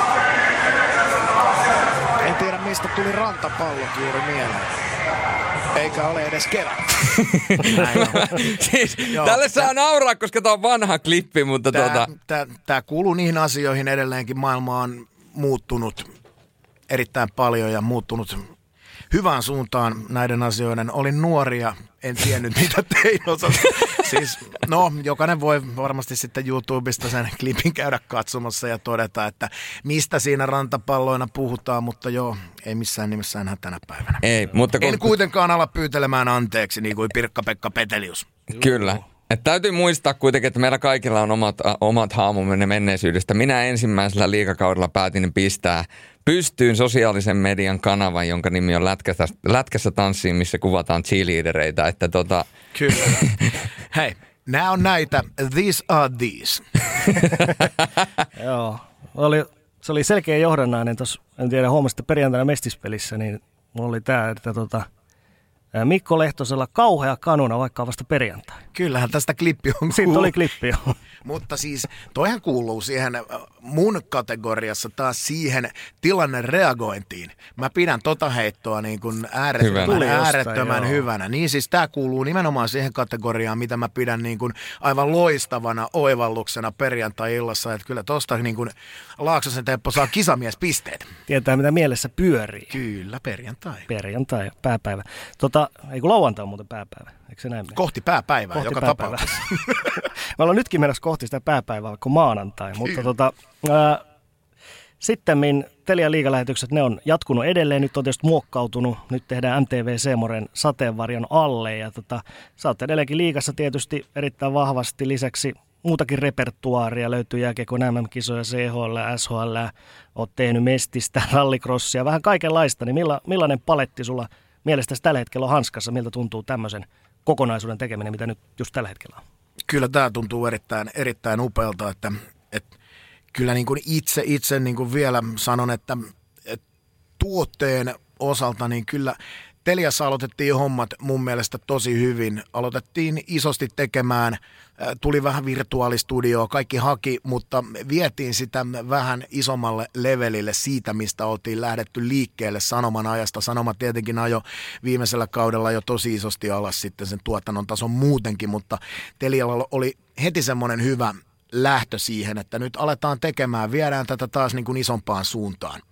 Eikä luovuteta tavallaan siitä, mitä monessa jutussa on tapahtunut vuosien varrella, eli aloitetaan isosti ja sitten tuodaan alas. Nyt on tapahtunut päinvastoin, eli eletään mun silmin parasta aikaa Seymour maikkarikuviossa sateenkaaren alla tämän Telian oikeuksien kanssa. Eli nyt tällä hetkellä me ollaan menty vaan koko ajan ylöspäin ton tuotteen kanssa.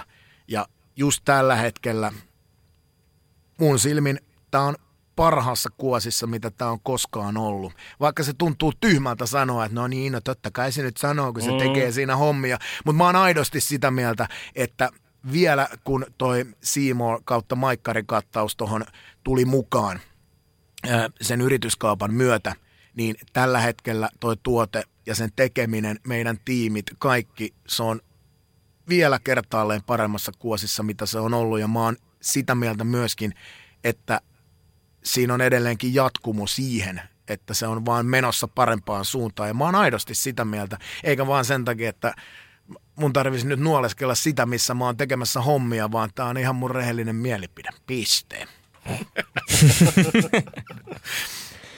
Mä tuota veljet, siskot, mä voin tätä pikkusen naulailla täällä, jos tiedätte, niin mulla on saatana kompetenssia vähän puhua. Ei muuta kuin, ei muuta kuin alat, alat naulailemaan sieltä vaan. Ei, mulla tässä tää nyt oli riitti naulaamiseksi tähän, mutta niin kuin sanoin, tekeminen, tekeminen on ollut Seymour Maikkarilla hyvää ja se on mahdollistunut myöskin niin kuin, niin kuin Teppo toi ilmi, niin siinä on tullut, silloin kun oli koronabreikkiä, niin sain siinä vähän, mm. vähän tulla Svensk Masterin Tepon, Tepon tontille pikkusen muutaman SHLn tekemään ja tietenkin sitten taas siinä niin on hienoa, kun siellä on sellaista kollegaa, niin voi kysyä heti, jos ei tiedä, että hei, miten nämä menee nämä lähetykset ja tietää, että siellä on, siellä on tavallaan semmoinen hyvä supportti ja koko mm. tiimissä niin kuin aina niin kuin hyvää porukkaa ja hyvä henki, niin on tullut sitä SHL silloin, kun oli breikki. No nyt on tullut Mestistä vähän, kun tuli uutena tuottajana perheeseen, niin, niin kuin tekin olette tehnyt, niin käydään siellä tekemässä vähän pientä niin kuin vierailua myöskin. En tiedä, mu- siellä on, siellä on hyvä meininki ja se on täysin erilainen maailma ja siellä on, on. kiva käydä niin kuin tekemässä vähän eri juttua, vaikka fasiliteetit on tietenkin ihan erilaiset, kun meet liigapeliä selostamaan. Se on riisuttu tuotanto ja tavallaan mennään ihan taas jonnekin alkujuurelle, mutta mä oon taas sitten tykännyt myöskin siitä, että siinä on kiva mennä, siellä on raikas meininki ja, ja tavallaan myöskin semmoinen, että jos, jos työnantaja toivoo, että hei, tämä olisi heille kiva juttu, että vähän kävisi siellä tekemässä, niin totta kai. Sehän on erittäin upea, että nostetaan, nostetaan uusia tuotteita oikein kunnolla tuohon perheeseen mukaan. Rallycrossi tuttu laji. Se mm. oli nelkun aikaa jo, tuli nyt uutena ja lähdin, lähdin siihen, siihen mukaan. Ja isona tietenkin sitten ne, että pääsi MM-kisoihin, niin, niin kun me kaikki kolme ollaan siinä pyöritty, niin mä sytyin siihen, vaikka se oli pirun raskas urakka. 16 ottelua, kun mulla oli pari selostamatonta päivää. Siinä oli tuplaotteluita, että siinä tuli tuliko 12 selostuspäivään 16 ottelua tai jotain tämmöistä, mutta niin kuin kova urakka, 16 jengiä siinä viikon aikana selaat läpi sillä taustatyöllä, mitä itsekin on tottunut tekemään, niin oli pitkää päivää, oli unetonta yötä, mutta silti se oli aivan maagisen hienoa päästä tekemään myöskin MM-kisoja ja kokea myöskin tavallaan se, se leijona perhe siinä, kun oli studiot paikan päällä ja pyörit, niin näkee sitä Pöllölaakson meininkiä myöskin, niin kokonaispakettina tällä hetkellä on oman uran kannalta parhaat jutut menossa. Aivan varmasti näin. Mun täytyy sen verran sanoa, että mulla alkaa parkkiaika olemaan kohta lopussa. Ja mä en pysty... Mä en Ota pysty, tiketti, anna sakkoa. mä, mä, mä, en pysty sitä enää lisäämään tosta. Se ei enää anna. Anna se on, kakkua, se, se anna on, sakkoa. No se, se, muuten, se muuten sopisi myöskin tähän, tähän kohtaan, mutta tota, jätetään Harri tällä kertaa käyttämättä, jätetään seuraavia kertaa varten. Mutta mä tässä vaiheessa, kun mä vielä kerkeän kysyä, niin Jonta sen verran varmaan monilla kiinnostaa. Sä paljon reissaat ja sulla on paljon pelejä ja sä tuossa jo niin kun aika paljon kävit läpi sitä katrasta, mitä sä oot tehnyt ja mitkä on ollut uusia juttuja. Niin jos puhutaan autoilusta ja matkustuksesta, niin kuinka paljon sulle tulee vuositasolla ajettua autolla ja mikä on se lopullinen lähetysmäärä suurin piirtein vuositasolla, mitä sä teet? Kilometrimäärät, huh heijaa. En mä, ihan, mä en osaa nyt ihan tarkkaan, mä voisin valehdella nyt jotain tähän, joka heittelee suuntaan toiseen. Se vähän kausitasolla riippuu, mutta jos mä nyt lyön semmoisen 20-25 000 kilometriä, niin me voidaan olla ehkä suunnilleen siellä. Mä, mä en ole niin tarkkaan koskaan ihan kattonut vuositasolla niitä lukemia, mitä sieltä sitten tulee loppujen lopuksi. Mutta jos mä nyt lyön tuommoisen karkeen arvion, niin suunnilleen varmaan siinä haminoilla se liikkuu.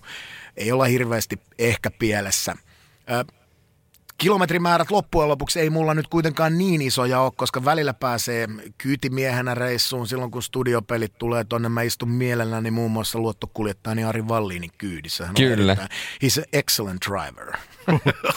ja, Kyllä. ja, ja, ja sitten tota, totta kai katsotaan myöskin vähän paikkakuntien mukaan niitä mahdollisuuksia, että kun mä starttaan reissuihin Helsingistä, niin meillä on alueellisesti kuitenkin toimijoita, Eli kilometrimäärät pysyy osittain myöskin erittäin maltia. Toki tulee viikkoja, missä ajetaan sitten vähän isommalla kairalla, mutta pääsääntöisesti ne pysyy kuitenkin hyvin hallussa. Ja lähetysmäärät liigan osalta varmaan on pyörinyt vuodesta toiseen nyt, kun otetaan pudotuspelit mukaan, niin liigan osalta se on siellä varmaan 110 ja 120 liigaottelun välillä. Mm. Musiikki on sulle tärkeä elementti, se on tullut tässäkin esillä, sä oot keikkailla myöskin muusikkona ja imitaatiot, kaikki tällaiset luonnistuu, niin onko tässä jotain yhtenäväisyyttä tavallaan muusikoiden ja selostajien on keikkailua ja esimerkiksi koko Suomen kiertämistä? Siinä mielessä ainakin on, on yhtäläisyyksiä tähän, että reissumiehen hommaa sekin hyvin paljon on ja itse, itse tykkään, tykkään olla reissussa eri paikkakunnilla paikan, paikan päällä joka puolella, että mulle tuommoinen kiertolaisen Tapsa Rautavaaran elämä sopii kyllä oikein hyvin.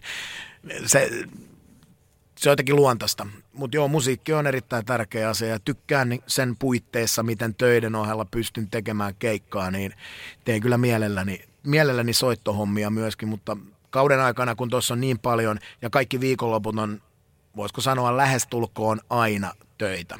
Pois lukien siellä muutamat breikit on, niin aina viikonloput on töitä, lauantaina pelataan, niin se vähän syö myöskin niitä keikkamahdollisuuksia kauden aikana, että mä en sit sinne hirveästi halua lähteä tekemään, ellei ole joku hyvä, minne mä pystyn suoraan selostuksen jälkeen pääsen helposti, niin semmoisia keikkoja tulee muutamia kauden aikana otettua, mutta sitten kun kesä tulee, niin toivoisin, että tämä maailma muuttuisi taas siihen, että, että live-musiikkia pääsisi tekemään enemmän, niin se on semmoinen iso, iso tota, ää, henkireikä harrastus.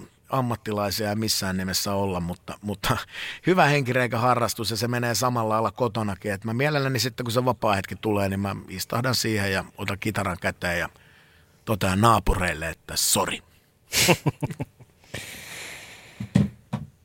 Jatka vaan Teppo. Mä, mä, tässä, mä tässä alan pikkuhiljaa pakkailla. Mä, mä alan pakkailen pikkuhiljaa kamoja. Mä, mä kohta poistun. Mä ehkä vi, yhden kysymyksen ehdin vielä kuunnella ja sitten mä joudun poistumaan. No niin, Et- kaksi, et- kaksi kysymystä mulla on vielä. No niin, ei ole paha. Ei ole paha. Tota, Jantta, pikkuhiljaa se 50 sieltä jossain kolkuttelee, mikä kertoo, että sä oot ollut pitkään mukana, mutta millainen merkitys oli viime keväänä sitten jääkiekko nämä kisojen yhteydessä sait tänne Jouko Autero-palkinnon, vuoden jääkiekko-toimittajan palkinto? Aika hämmentävä, hämmentävä oli, oli, oli tunnustus, upea tunnustus, jota arvosta, arvostan erittäin korkealle. Mutta puskista, puskista pääsi yllättää, kun Lohva Jukkasen pystin siihen MM-selostamoon, MM-selostamoon toi ja ilmoitti, että tämmöinen. Ja mun ensimmäinen reaktio että oli semmoinen, että olisi joku vitsi. Mutta arvostan erittäin suuresti jo siinä, kun se fyysinen pokaali on sitten käsissä ja nyt tuossa kotona, niin kun siitä on katsonut nimiä, ketä siinä on vuosien varrella tullut Antero Karapalosta lähtien, jo- joita on palkittu tuolla palkinnolla, niin ei voi muuta sanoa kuin arvostan, arvostan suuresti ja hienoa, että selostajillekin tällaisia palkintoja tulee. Siellä on toki upeita selostajan nimiä lyöty, mutta myös kirjoittavia toimittajia. Totta kai tämä kenttä on niin kuin iso, niin totta kai, mutta sen sanotaan, että hiljaiseksi vaan vetää ja arvostan todella korkealla, vaikka on vähän enemmänkin semmoinen persona, joka tällaisista, tällaisista huomioista enemmänkin niin kuin vaivautuu, mutta iso arvostus. Kiitos niille, jotka ovat näin päättäneet. Varmasti täysin ansaittua. Ja hei, nyt meikäläinen joutuu poistumaan tässä vaiheessa. Toivottavasti Kiitoksia. on jo parkkisakko. No se, vähintään kaksi. Kiitos Mut- Julle. Kiitos Julle. Tämä on muuten meidän kauden viimeinen lähetys myöskin, niin kiitos Hei. koko kaudesta myös. Julle, kiitos tästä kaudesta. Kiitoksia tästä kaudesta ja muista laittaa viestejä, jos olet Tampereella, niin se voi olla, että minut löytää sinun kanssa jostain. Hei, tulossa ollaan ja useampaan kertaan, että viestiä myöskin tulee, pidä puhelin auki ja pää ylhäällä. Tämä tapahtuu. Kiitos ja Julle poistuu. Julle poistuu noin. Meillä on vielä yksi, yksi kysymys Yksi oli asia. jäljellä. Hyvä. Onko se sellainen, että pärjätään ilman Julleen? Kyllä me pärjätään. Tota, millaisia näkemyksiä tai näkymiä tällä hetkellä, jos katsot tuonne eteenpäin? Sä oot tietysti liigan kanssa, niin kuin sanoit, sä oot tosi pitkään ollut siinä. Telialla on vielä, tai Telian Maikkarilla on vielä jokunen vuosi jäljellä ja tällä hetkellä varmaan hommat siinä, mutta onko, onko se katsonut yhtään sinne pidempään, että millaisia, millaisia näkemyksiä on vai mennäänkö niin kuin vuosi kerrallaan, pari vuotta kerrallaan? Kyllä mä oon yleensä mennyt ihan niin kuin vuosikausi, sopimus pätkä kerrallaan. Niin kuin tuossa sivuttiin jo, niin, niin kuin me tiedetään kaikki, niin tämä ala on vähän semmoinen, että sä et oikein ikinä tiedä, mitä tapahtuu. Ja mä oon nyt oikeastaan ensimmäistä kertaa sellaisessa tilanteessa, että mulla on tiedossa tästä nyt vielä niin kuin Mm. muutama kausi eteenpäin, mitä mä tuun tekemään. Eli mä oon, vaikka mä oon ollut samalla toimialakin pitkään, niin mulla on ollut semmoinen tilanne, että mulla on ollut maksimissaan kaksi vuotta sopimuspaperi edessä. Kyllä. Ja sitten on jälleen uudelleen katsottu, että miten nämä hommat menee. Vaikka se sama toimijakin on jatkunut, niin sopimukset on ollut aina malli ja pätkä. Ja vaikka sä tiedät, että mä tuun jatkamaan tässä vaikka tämänkin toimijan ohella sen pätkän loppuun. Mutta aina kun sä tuut keväällä tilanteeseen, että sä tiedät, että nyt muuten mulla palkanmaksu loppuu tohon ö, kesäkuun alkuun Mm. ja uutta ei ole vielä tehty, niin kyllähän se aiheuttaa aina semmoiset, vaikka sä henkisesti tiedät, että no se on aina jatkunut ja sitä jatketaan, niin se tuo aina semmoisen pienen kuitenkin, no, mutta ei tässä nyt mitään kuitenkaan vielä niin kuin allekirjoitettu. Mm. Nyt on ensimmäistä kertaa semmoinen tilanne, että, että tiedän olevani tässä nyt toistaiseksi sen aikaa ainakin, kun Telian nääoikeudet ja Seymour Maikkari on tässä putkessa mukana, niin siinä mielessä on nyt, ainakin tällä hetkellä, se pätkä on selkeänä ja sen jälkeen mä en ole, en ole miettinyt niin kuin, mitä, tulee, mitä tulee tapahtumaan, minne menee oikeudet, minkälaisia asioita kenties sieltä on tarjolla. Että kyllä mä elän nyt niin tämän pätkän, tämän sopimuksen puitteissa ja ehkä sitten lähempänä sitä viimeistä sopimuskautta, Mm. niin alkaa miettiä, että jaa, tässä pitäisi varmaan miettiä, että mitä alkaa isona tekemään. Toivotaan tietysti niin kuin Ruotsissa ja teki uuden sopimuksen, se on, oli, no, olikohan kuusi vuotta tai jotain tällaista. Ne on, toivotaan tietysti, että ne ovat missä näytetäänkin, niin olisi kuitenkin pitkiä sopimuksia ja myös tekijöille. Kyllä se mm. trendi, trendi varmasti on se, että kuka sitten on, on, onkin seuraava, seuraava toimija, niin tämän päivän trendi varmasti on tuollaiset kuuden vuoden, mm. niin, kuin, niin kuin Telian pätkähän nyt oli myöskin kuusivuotinen Joo. sopimus silloin lähtökohtaisesti, joka oli pisin, pisin pätkä yhtäjaksonen, niin eiköhän ne sellaisia ole, kuka sitten onkaan toimija, niin sehän aina asettaa ja toimijahan aina katsoo myöskin, että ket, ketkä, ketkä tekijät heidän mielestään, hänen mielestään ovat sitten siinä vaiheessa kurantteja. Tässä on niin monta vuotta edessä, että itse on vaikea sanoa, että onko siinä vaiheessa kurantti vai joku vetääkö semmoinen liuta miehiä ja moottoritiellä ohi, että pitää miettiä tosiaan, että mitä sitä alkaa isona tekemään, mutta se ei mulla ole koskaan ollut semmoinen, että en mä siitä stressaa, että tekevälle aina löytyy jotain ja sitten keksitään jotain muuta, jos ei ole näitä, niin oh. ei ole huolen häivää. Tämä kuulostaa hyvältä ja tota, näin se on. Mä tuossa kattelen kohta melkein puolitoista tuntia. Herranen aika. Me saatiin aika paljon tarinaa sulta. Kiitoksia. Ilman, se oli niin sanotusti Pietarin kadun Oilers-sloganilla paljon puhetta ilman mitään sisältöä. Joo, eikä tarvinnut mitään niin tällaisia mitään nämä ruuvipuristimia käyttää, että olisi pitänyt yhtään jotain. Mutta ei, ei teidän äijien kanssa ei tarvitse kyllä. Tämä sujuu aika, aika luonnollisesti ja maistereilla on aina semmoinen mukava klangi puheessa. Pieni semmoinen, se, joo. Se, se voi johtaa minne vaan. No tämä johti nyt tähän. Kiitos Jantta tosi paljon. Oli... Kiitos Teppo ja kiitos tietenkin jo poistunut Julle. ei onneksi pitkälle poistunut, vaan se, hakemaan sitä parkkisakkoa. Niin tota, kiitoksia myös meidän kuuntelijoille tästä kaudesta ja katsotaan mitä, mitä sitten tulevaisuus tuo tullessaan. Ehkä se tuo uuden kauden, kun se jotakin tuo aina.